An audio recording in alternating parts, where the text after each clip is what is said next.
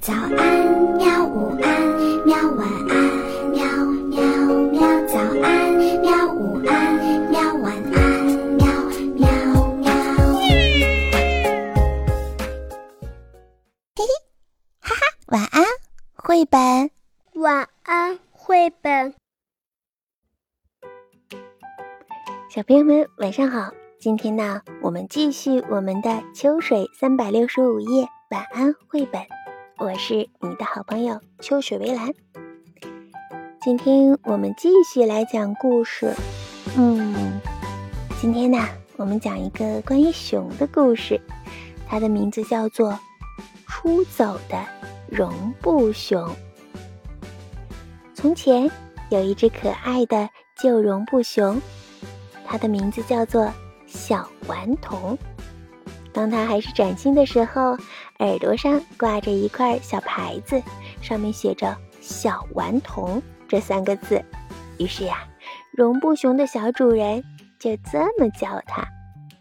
不过，这是很久以前的事情了。现在，这个孩子已经长大上学去了，不再和绒布熊一起玩了。当然，时光的流逝在小顽童的身上。也留下了许多痕迹。他身上有的地方打上了补丁，由于经常梳理，绒毛也已经磨坏了。现在呀，唉，大部分时间他都坐在沙发的角上，可是专门给他安排的地方，他常常坐在那里发呆。可是呀，白天、黑夜。都在一个地方待着不动，嗯，的确没有什么意思。所以有时他也会悄悄地跳一会儿舞。不过呀，只有旁边没人的时候他才会跳呢，否则他会觉得不好意思，因为他的确和其他的绒布熊是一样的。有一天。嗯，小顽童像往常一样坐在沙发角上。这个时候，一只苍蝇在房间里嗡嗡嗡的飞来飞去，最后落在了他的鼻尖上。你好呀，苍蝇向绒布熊打了一个招呼。嗯，你好，小顽童回答说，并且。斜着眼睛瞟了一下鼻子上的苍蝇，哎，你过得怎么样啊？苍蝇问。我坐在这里哟。绒布熊回答说。对啊，我已经看到了呀。可是你坐在这里干什么呀？就是坐着呗。苍蝇想了想说。可是你总得干点什么吧？我什么也不干呢，难道非得干点什么吗？我求求你说的，这可是世界上最重要的事情。比如说我吧，我成天飞来飞去的，见什么都舔一口。你能到处飞吗？能够见东西就舔一下吗？不能。小顽童嘟囔了一句：“哎呦，原来是这样啊！居然还有人不知道活在这个世界上干什么。你可真的是够傻的了，简直傻透了。”他绕着小顽童的头不停地飞着，嘴里一个劲儿地说：“哎呀，真傻傻透了，一点都没有用呀，没有用，没有没有。”然后就飞走了。苍蝇的这番话引起了绒布熊的思考。“嗯，是啊。”他对自己说，“也许我真的是傻了。如果所有的人都知道自己活在这个世界上是为什么，那么我现在也想知道。”我应该去打听打听，也许可以找到一个人，他能告诉我答案吧。于是他从沙发上滑下来，摇摇晃晃的动身了。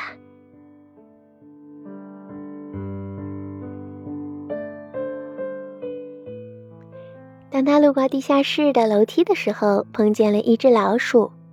你好。绒布熊客客气气地打了个招呼：“我叫小顽童，我很想知道我到这个世界上到底干什么来着。”老鼠靠着后门站起身来，从上到下打量着小顽童，然后不太好意思地说：“我这的唯一意义在于，你狡猾一点儿。”嗯，不被自己逮住。多弄些奶酪和熏肉，养活全家。哦，对了，你能养活全家吗？不能。小顽童说：“唉，可怜的家伙呀！那我也不知道你活在这个世界上为了什么。”说完，便钻进了自己的洞里。小顽童无奈的耸耸肩，走出了房子。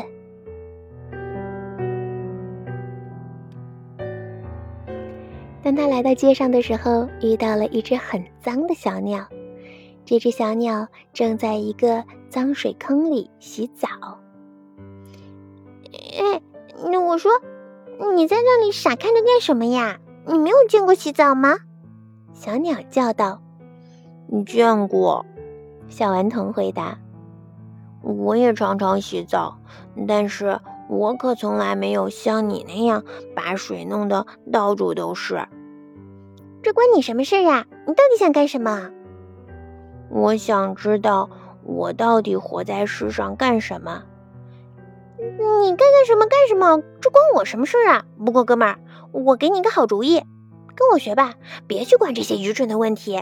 你应该对什么都不满意，对什么都不在乎，那你就什么都不怕了。只有这一点才是最重要的。小顽童想了想，然后摇了摇头，叹了口气说：“嗯，可我一定要知道，一个旧容布熊到底有什么用处。”小鸟大声的嘲笑了一番，飞走了。湖的对面是一片森林，小顽童朝那边走去。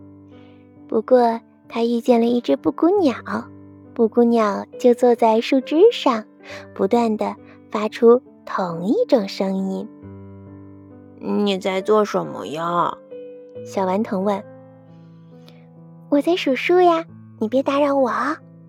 布谷鸟回答：“六十五，六十六，六十七。”你在数什么啊？我什么都数呀，树、树叶、冷杉果树，还有数天气、数终点，什么都数。你别打断我哦。六十八，六十九，七十。可是这有什么意义呀？那还用问？什么都取决于数呀。能够数的东西才是最真实的，不能数的东西什么都不算数的。那么，你应该也把我算上吧？小顽童满怀希望地说：“好吧，那你看看你自己应该归在哪一类上啊？”我没有办法归进哪一类，我就是我，那就没办法算上你了。你别再打扰我了。说完，布谷鸟飞走了，从远处还不断的传出来它数数的声音，不知道又在数些什么了。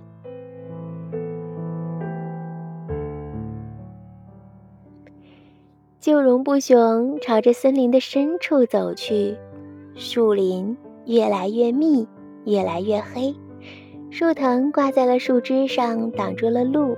这是真正的热带丛林。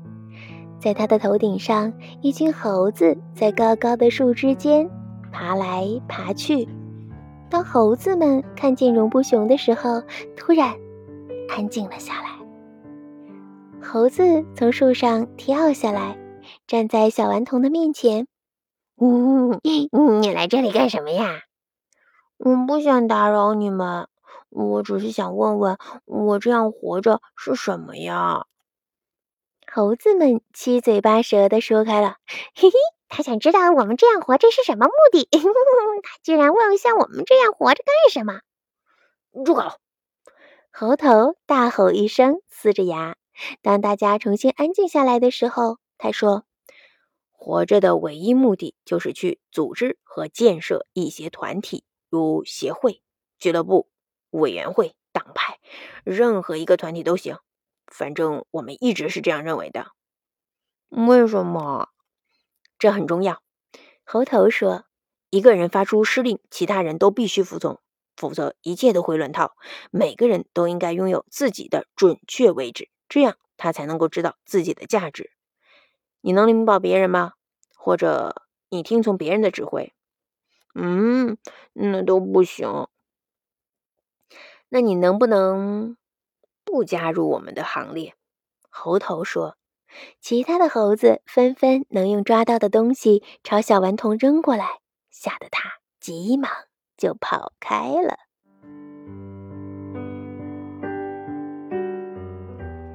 在原始森林的后面是一片广阔的草原，一群大象正在进行非常严肃认真的谈话。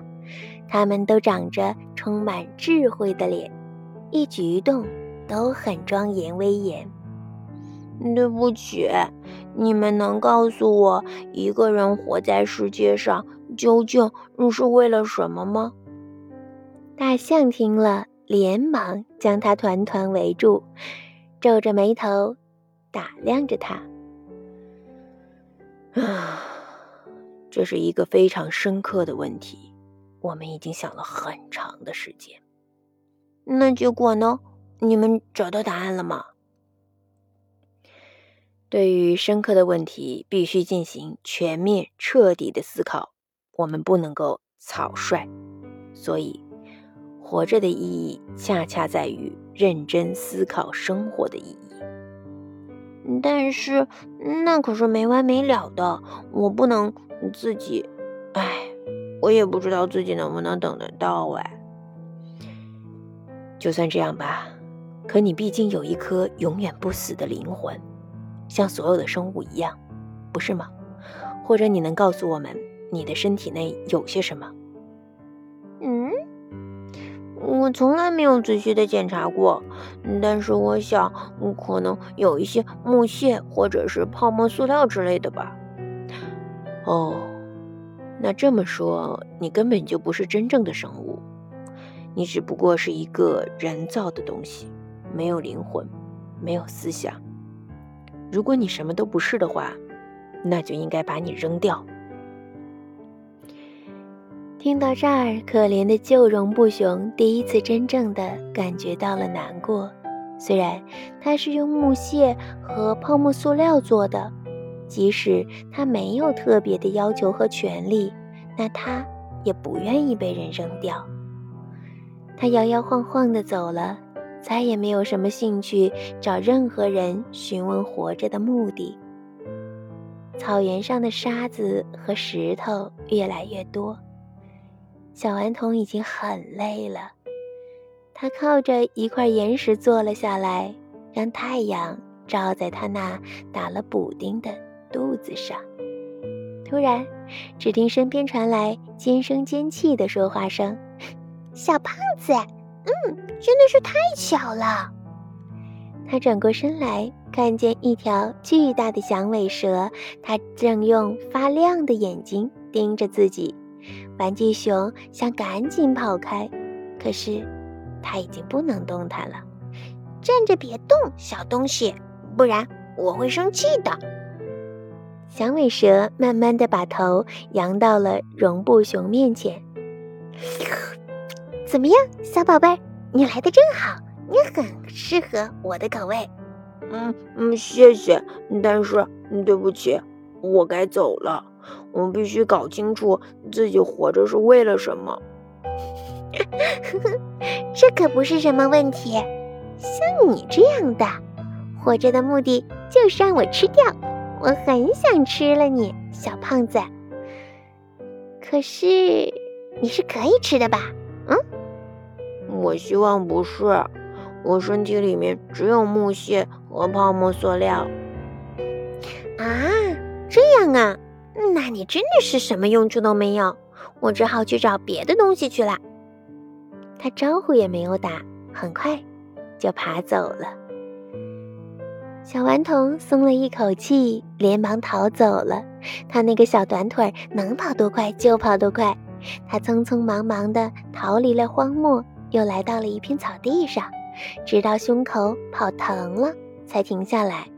他发现自己正站在一片灌木丛前。灌木的小树枝上挂着一团闪闪发亮的丝线。正当他在仔细打量的时候，哎，小线团儿突然就裂开了，一只蝴蝶从里面挣扎着脱流了出来。哇，在阳光下，它展开了五颜缤纷的翅膀。哦，真的是太奇妙了！哦，你你是怎么做到这一点的？就这么做了呗。蝴蝶细声细气地说：“最开始我是一只卵。”然后变成了小毛毛虫，再后来我变成了蛹，现在就变成了蝴蝶了。我们来到这个世界上的目的，不就是为了不断的提高和升华自己吗？你难道不能够使自己提高和升华吗？不能。那你活在这个世界上干什么呀？蝴蝶不解地问。还没等绒布熊回答，它已经开始翩翩起舞了。你说的是，嗯，小顽童小声的嘟囔道：“嗯，这是我一直想知道的呀。嗯，这怎么办呢？”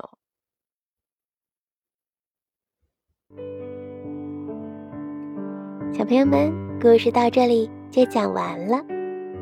嗯在这个绘本的最后，你猜画着什么呢？绒布熊，它正注视着睡得很香甜、很香甜的一个宝宝。